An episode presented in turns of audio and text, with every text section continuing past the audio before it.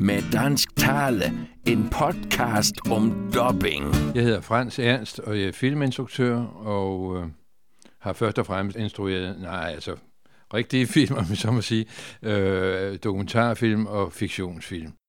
I 1966 instruerede Frans Ernst de danske stemmer til Disneys halvlange tegnefilm Peter Plys på honningjagt. Drengen Christoffer, ham der hedder Jakob i bøgerne, det har nok været, fordi det ikke passede med mundbevægelserne. Han hedder Christoffer Robin i Winnie the Pooh. Christoffer og Kengu-barnet, de blev spillet af to børn. De er kun krediteret som Michael og Charlotte, så det måtte vi også lige høre. Hvem var de? Se så! Det kan da kaldes en god forklædning. Hvad skulle du forestille at være? Ja, der er en lille mørk regnsky. Lille fjollet bjørn. Det er nok Michael Nielsen, som desværre er død, hvis det er ham, som er søn, eller var søn, af en filmudlejer og biografdirektør i Imperial, der hed Jørgen Nielsen, og var formand for deres forening, Filmudlejerforeningen, i en del år. Ja. Charlotte ved jeg godt, hende kender jeg stadigvæk. Hun er en voksen dame og læge for længe. Jamen, hun var datter af en af mine klassekammerater, gamle skolekammerater fra Odense.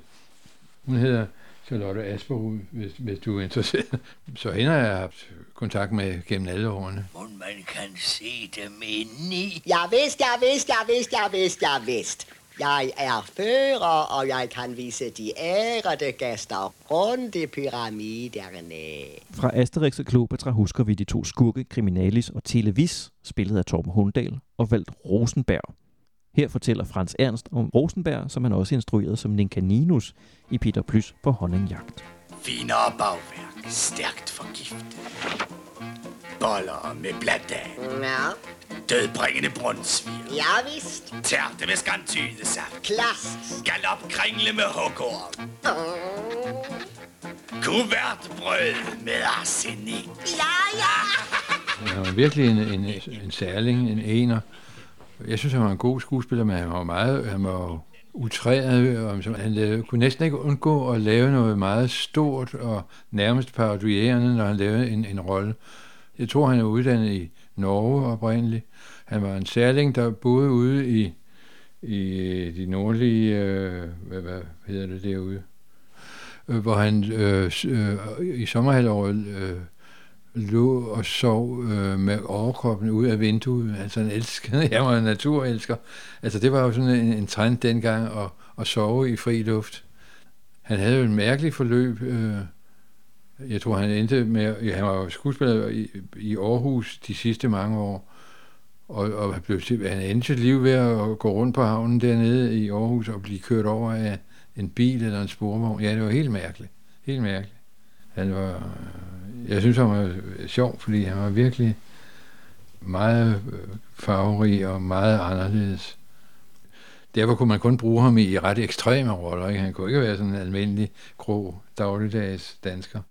I afsnit 4 af Med Dansk Tale kan du høre Frans Ernst fortælle om den obskure Disney-realfilm Ballerina, der blev optaget i København i 1964 på engelsk med danske skuespillere, som Frans Ernst så skulle få til at dobbe deres replikker tilbage til dansk, da filmen fik biografpremiere herhjemme. I en birolle som afskyelig krukket balletbarn medvirker en engelsk barneskuespillerinde. Det var Jenny Agutter, som senere blev kendt i film som Walkabout og En amerikansk varulv i London. Balletbarnet fik dansk tale af en 13-årig debutant, som senere skulle gå hen og blive uddannet skuespiller, Beatrice Seedorf. Netta, where were you earlier? I waited for you outside your class, but you weren't there. No, I was at the airport. Kirsten's back and I went to meet her. We drove into town together. Gosh, you mean just the two of you? How fabulous! Den unge pige, som er den, der ser op til den unge danser, som er på vej til at få en karriere, hun skulle jo også eftersynkroniseres, og det er altid det sværeste at finde børnestemmer, som skal kunne det der.